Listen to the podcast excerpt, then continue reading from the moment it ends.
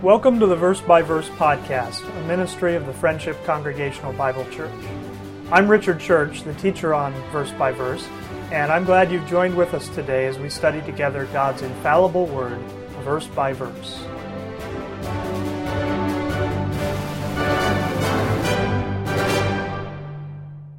Let's turn again to Acts chapter 9 as we continue to look here at the conversion of Saul of Tarsus. Uh, last time we saw how, as Saul was headed there to Damascus, he has an encounter with the Lord, and uh, the Lord speaks to him, and and uh, he tells him to go into the city and basically wait for instructions. And so if we if we pick up in verse 8, it says, And Saul arose from the earth, and when his eyes were opened, he saw no man, but they led him by the hand and brought him into Damascus. And he was three days without sight, and neither did eat nor drink. And there was a certain disciple at Damascus named Ananias, and to him said the Lord in a vision, Ananias. And he said, Behold, I am here, Lord. And the Lord said unto him, Arise and go into the street which is called Straight, and inquire in the house of Judas for one called Saul of Tarsus, for behold, he prayeth and hath seen in a vision a man named Ananias coming in and putting his hand on him that he might receive his sight. Then Ananias answered, Lord, I have heard by many of this man how much evil he hath done to thy saints at Jerusalem, and here he hath authority from the chief priests to bind all that call on thy name. But the Lord said unto him, Go thy way, for he is a chosen vessel unto me to bear my name before the Gentiles and kings and the children of Israel, for I will show him how great things he must suffer for my name's sake. And so Saul was told to go into the city and basically to wait. And when he had this encounter with the Lord, he loses his sight. He has to be led by the hand into the city. And so for three days, he's without sight. And um, not only that, he's not eating or drinking. Uh, so he's he's without sight and he's he's fasting. He's just waiting for instructions from the Lord. And the Lord speaks to this man Ananias. Now, this is not somebody that we've encountered before in the book of Acts. Um, there there was a man named Ananias previously that you might remember who uh, lied about some property and actually was judged by the Lord and put to death uh, for lying to the Holy Ghost. Uh, but this would be a different Ananias, obviously. Um, so this this is not one of the apostles. It is not one of those deacons of that church at Jerusalem. This is a, a disciple that we haven't encountered yet, which is which is interesting. Uh, here you have this this man Saul and this very important event, and he's not sent to Peter or James or John. Uh, it's not Philip that speaks to him. Um, it's this this disciple that we haven't heard anything about before uh, that's there at Damascus. And you see that Ananias is a little bit reluctant to go. I mean, he knows who Saul is, right? And he knows that he's come there with authority from the chief priest to bind all that call on the name of the Lord.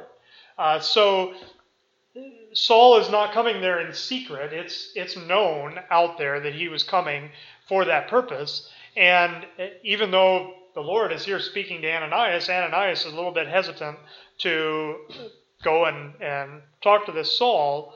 But the Lord says something about Saul in verse 15. He says that he is a chosen vessel unto me. He says to bear my name before the Gentiles and kings and the children of Israel. Now, if you've been following along through this study of the book of Acts, you know why that's an important statement. Because everything we've seen up to this point, it's always been Israel first. Um, in Acts chapter 1, when Christ is telling the, the disciples to first they're supposed to wait for power and then they're going to go out and, and uh, tell people about Christ. And he tells them to go to Jerusalem and Judea and Samaria and the uttermost parts of the earth. Israel first. this is the first place where you see the Gentiles being put before Israel. You see, Israel's put last there. He's going to bear his name before Gentiles and kings and the children of Israel. In fact, Paul is later going to be called the apostle of the Gentiles.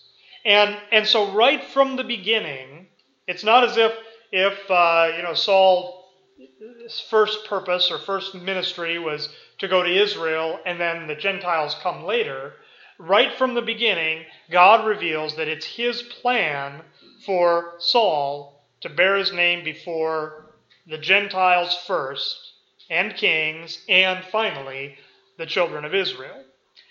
Um, let's let's uh, look at a couple of things. One one thing I mentioned at the end of the last lesson uh, had to do with Paul as a blasphemer. I want you to go over to 1 Timothy chapter 1.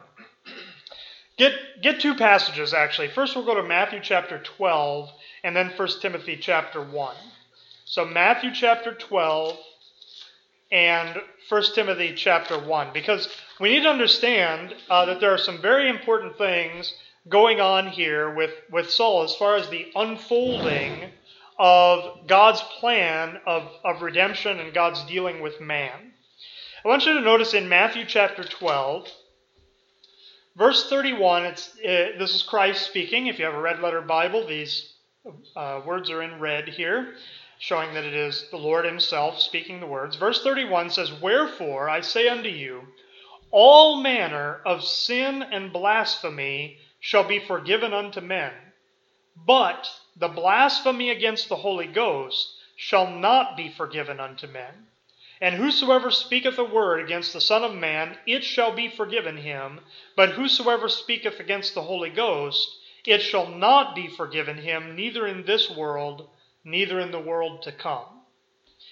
Now, this, this uh, passage here sometimes is referred to as the unpardonable sin. Okay, now if you were to ask individual people uh, what the unpardonable sin might be. They'll think of, of you know, very, very uh, bad things or wicked things that they would think would be unforgivable. Some people think suicide is a, an unpardonable sin, for instance. Uh, maybe some people would say murder. Um, you know, maybe some people would say homosexuality or, or whatever. None of those things are described as being unpardonable sins anywhere in Scripture, but this passage tells us about an unpardonable sin. And uh, Christ here is, is speaking at a time when people are blaspheming him. In fact, this is actually a response to um, some people claiming that the things he was doing, he was doing by the power of the devil, which would be blasphemy against Christ. And he's warning them. He's saying, You can speak against me. That's what blasphemy is to speak against. And uh, to blaspheme God is to speak against God. Um, he, he says, You can speak a word against the Son of Man, and there's still forgiveness for you. He's telling these people, as they're blaspheming him, he's saying, You know, you shouldn't have said that, but you can be forgiven for it. But he's warning them that there was a time going to come when if they blaspheme the Holy Ghost, if they speak against the Holy Ghost, it will not be forgiven them. And he says, neither in this world, neither in the world to come. He's saying you're, you're not going to be forgiven for it now or in the kingdom, which means you're not going to get into the kingdom. Now, that's a, that's a very, a very harsh statement for him to make. Now, blasphemy, at the time he spoke those words, blaspheming the Holy Ghost wasn't something you could do because the Holy Spirit wasn't present in the sense that he later would be. But at the day of Pentecost, the, the Holy Spirit is poured out there, and, and it's Peter and you know these leaders at Jerusalem that are speaking by the Holy Ghost. Uh, Stephen in Acts chapter 7 is speaking and he's full of the Holy Ghost. And, and even there, there's even a, a visual representation of that as it says that his, his face shone like an angel. And, and he's speaking filled with the Holy Ghost. And there's an opportunity there for people who had rejected Jesus in his incarnation, in his earthly ministry, to now believe the testimony of the Holy Ghost about him. But he warns them if they blaspheme that Holy Ghost, if they speak against that ministry of the Holy Ghost, there will not be forgiveness for them. And, and what you see early there in the book of Acts is you see some people that are kind of on the fence. They, they see these miracles that Peter and others are doing.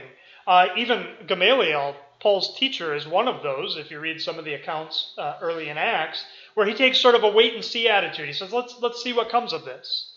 And he doesn't, he doesn't speak against the ministry of the Holy Ghost, but he doesn't believe it either. Okay? But then you see people who come to that point where they start speaking against that ministry of the Holy Ghost. There's a passage in the book of Hebrews, Hebrews chapter 6, that often is, is very confusing to people because they think it's teaching a loss of salvation, and it's really not teaching that at all. Uh, Hebrews chapter 6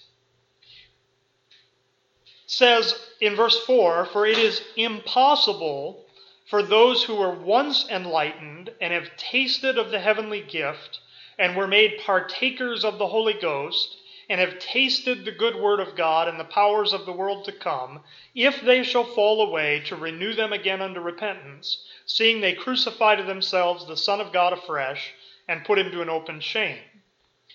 Now, there it describes somebody, the words it uses of the person it's talking about, it says they're enlightened, it says they've tasted of the heavenly gift. It says they were partakers of the Holy Ghost. They've tasted the good word of God. And it says a person like that, if they fall away, it says it is impossible to renew them to repentance. Okay?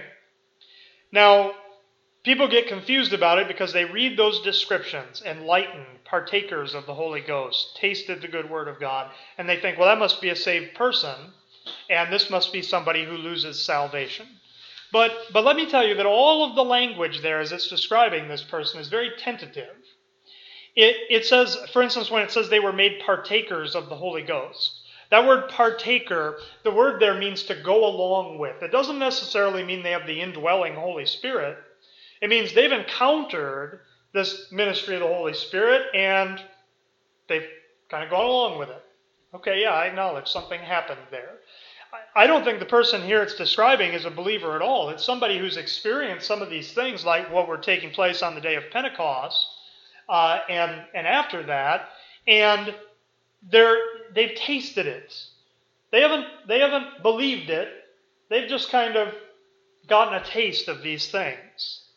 And and the reason I believe that is because if you come down a, a little bit farther in the in the passage, um, if you if you look at verse nine, the the author of Hebrews says, "But beloved, we are persuaded better things of you, and things that accompany salvation, though we thus speak." He warns about this person who could fall away and will never be be renewed to repentance, and he says, "But but you Hebrews that I'm writing to." He says, I'm persuaded better things of you. You have the things that accompany salvation which would indicate that this person that falls away didn't ever have the things that accompany salvation. So who's he describing there? He's describing somebody like like we see Gamaliel early in the book of Acts, where he takes a wait and see attitude. He can't deny the things that he's seen, he, he acknowledges them, but he's not ready to believe them yet. And what if you view the verse in that light, what the verse is saying is somebody like that, when they come to the point where they reject that minute. They've taken a wait and see attitude, but then they decide, nope, I'm going to reject that. It says under, under this program that it's describing here that a person like that will never come to repentance. So there were some people early there in the book of Acts that I think a verse like this would apply to. They take that wait and see attitude, they've tasted these things, they have some light available to them, but if they come to the point where they say, I'm, I'm not going to believe that, that person, it's, it's not so much that they, they couldn't be saved, but it's saying that they'll never come to repentance. Um, it's, it's like, for instance, when you read in the book of Revelation about people who take the mark of the beast, and it says somebody who takes the mark of the beast cannot be saved. You are not going to have large numbers of people who take the mark of the beast and then decide later, oh, that was a mistake. I want to believe on the Lord. When they take that mark of the beast, they're making a choice that there's no going back from. And they're never going to come to repentance. Okay? And this unpardonable sin that Christ warned about, when they make that choice, they are blaspheming the Holy Ghost. They're saying, I am not going to believe this ministry of the Holy Ghost that I see. And now, all these verses that we just looked at in Matthew and in Hebrews, understand they don't apply to the present dispensation of grace.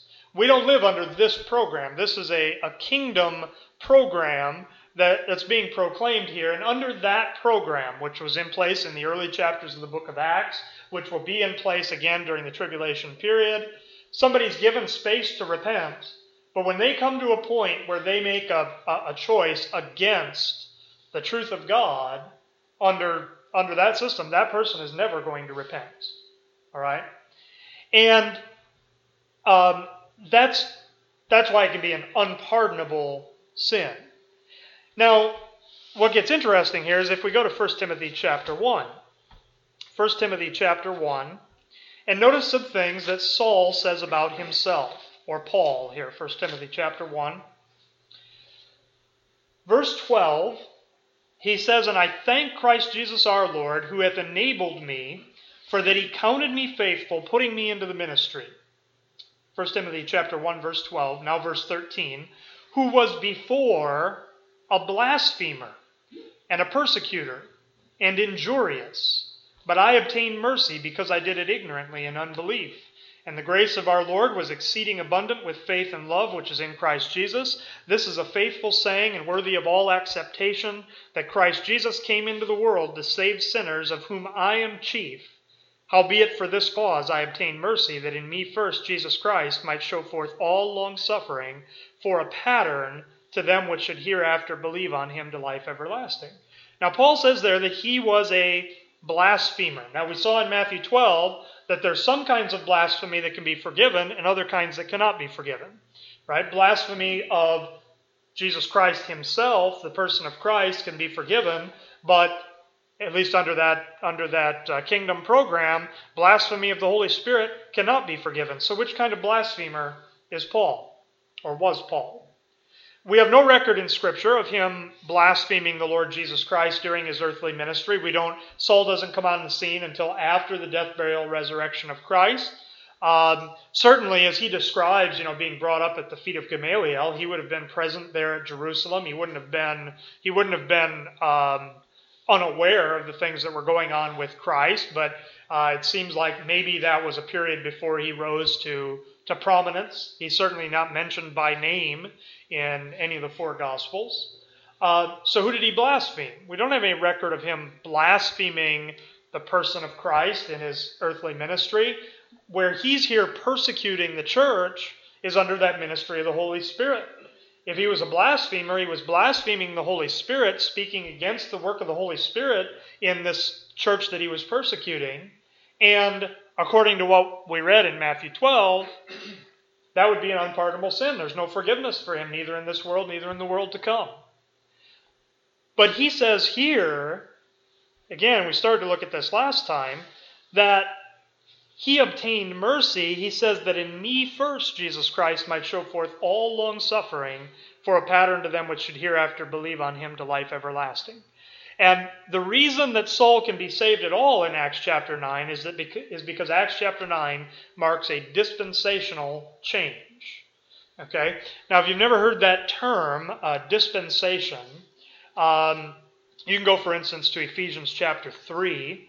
And at least if you're using a King James Bible or certain other translations of the Bible, you'll see the word dispensation here in, in verse 2. Uh, you may also have the word administration or some other ways of it being translated. But uh, Ephesians chapter 3, verse 1, Paul says, For this cause I, Paul, the prisoner of Jesus Christ, notice for you Gentiles, right? He's my chosen vessel to bear my name before Gentiles. Here he says, I'm the prisoner of Jesus Christ for you Gentiles, if ye have heard of the dispensation of the grace of God, which is given me to you word. So a dispensation is something that is dispensed. It's something that's given out. And God at various times has given out, he has revealed information about how he's dealing with men. And he has changed that from time to time. There was a, a period, for instance, before the Lord ever gave Moses the law.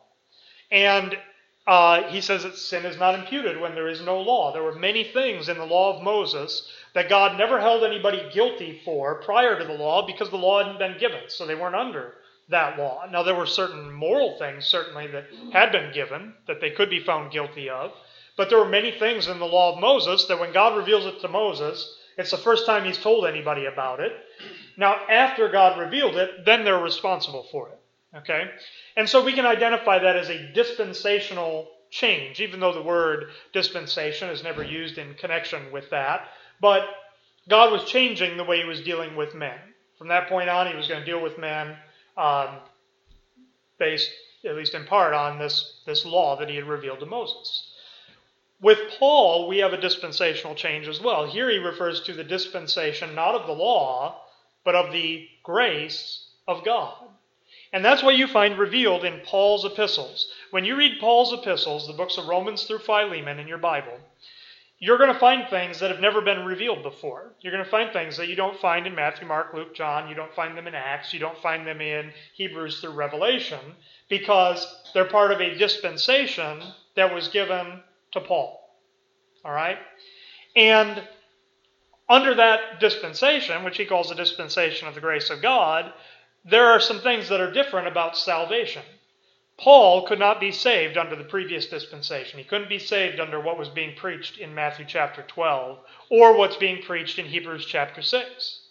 Um, he, had, he had come to that point where he had blasphemed the Holy Ghost, or as in Hebrews chapter 6, he had had light available to him, had fallen away from it, and it was impossible to renew him again to repentance.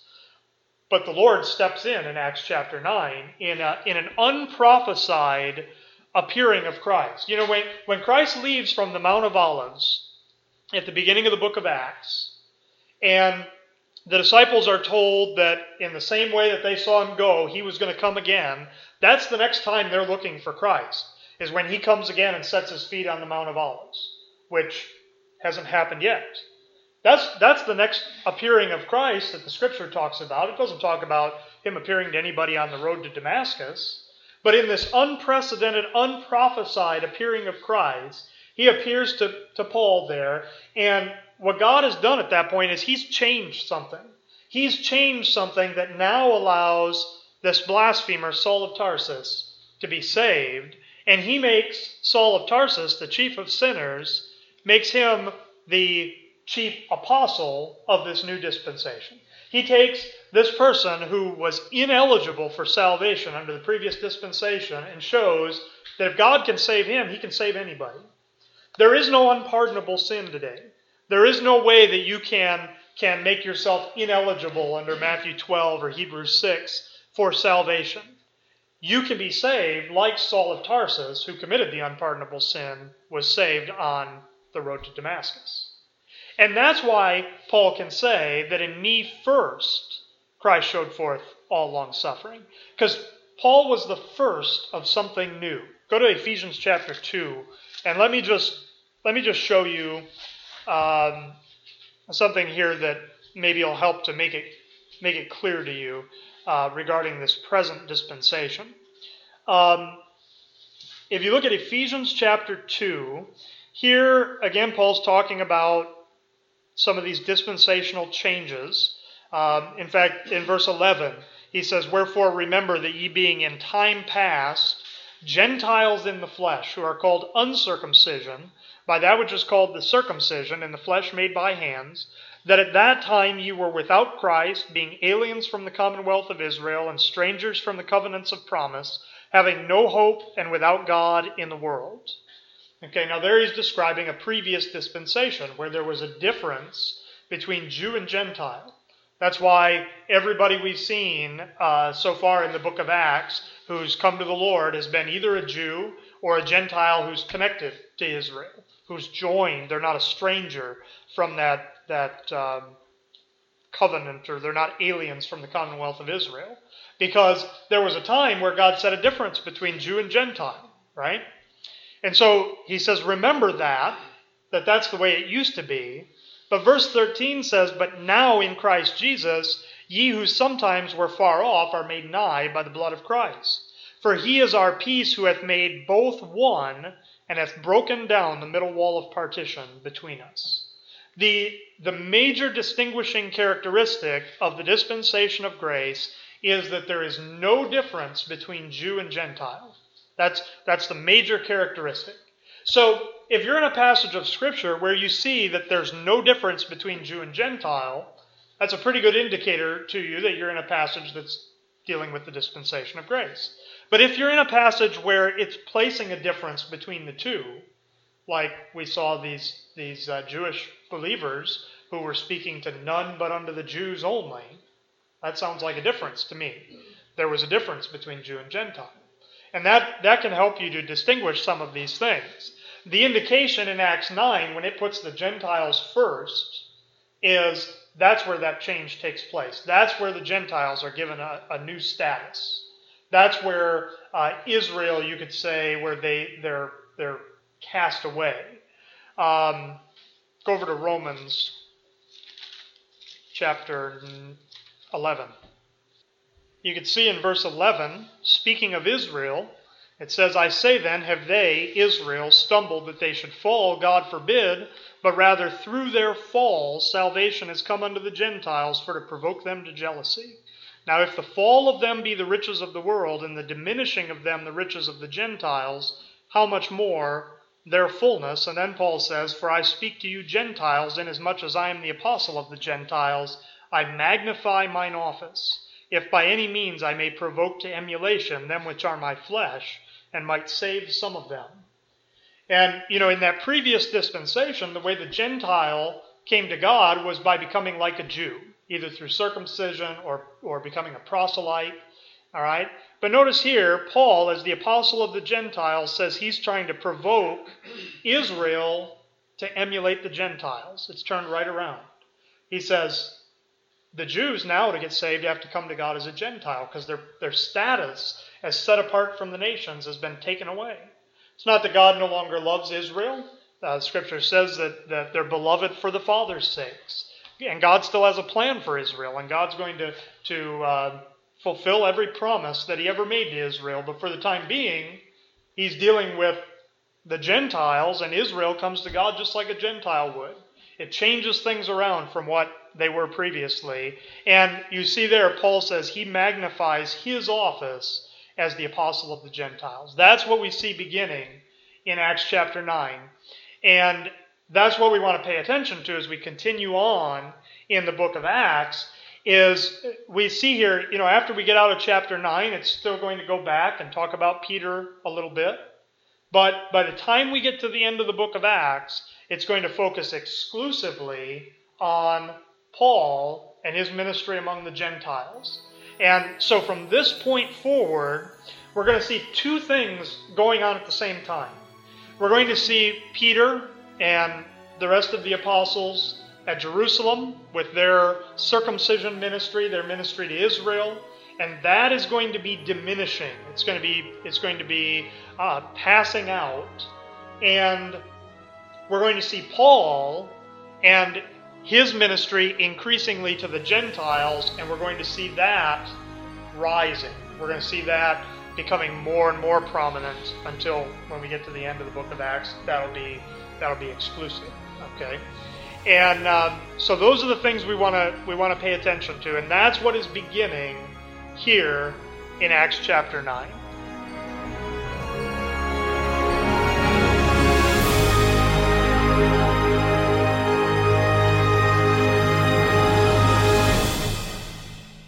Hi, I'm Richard Church, the teacher here on Verse by Verse.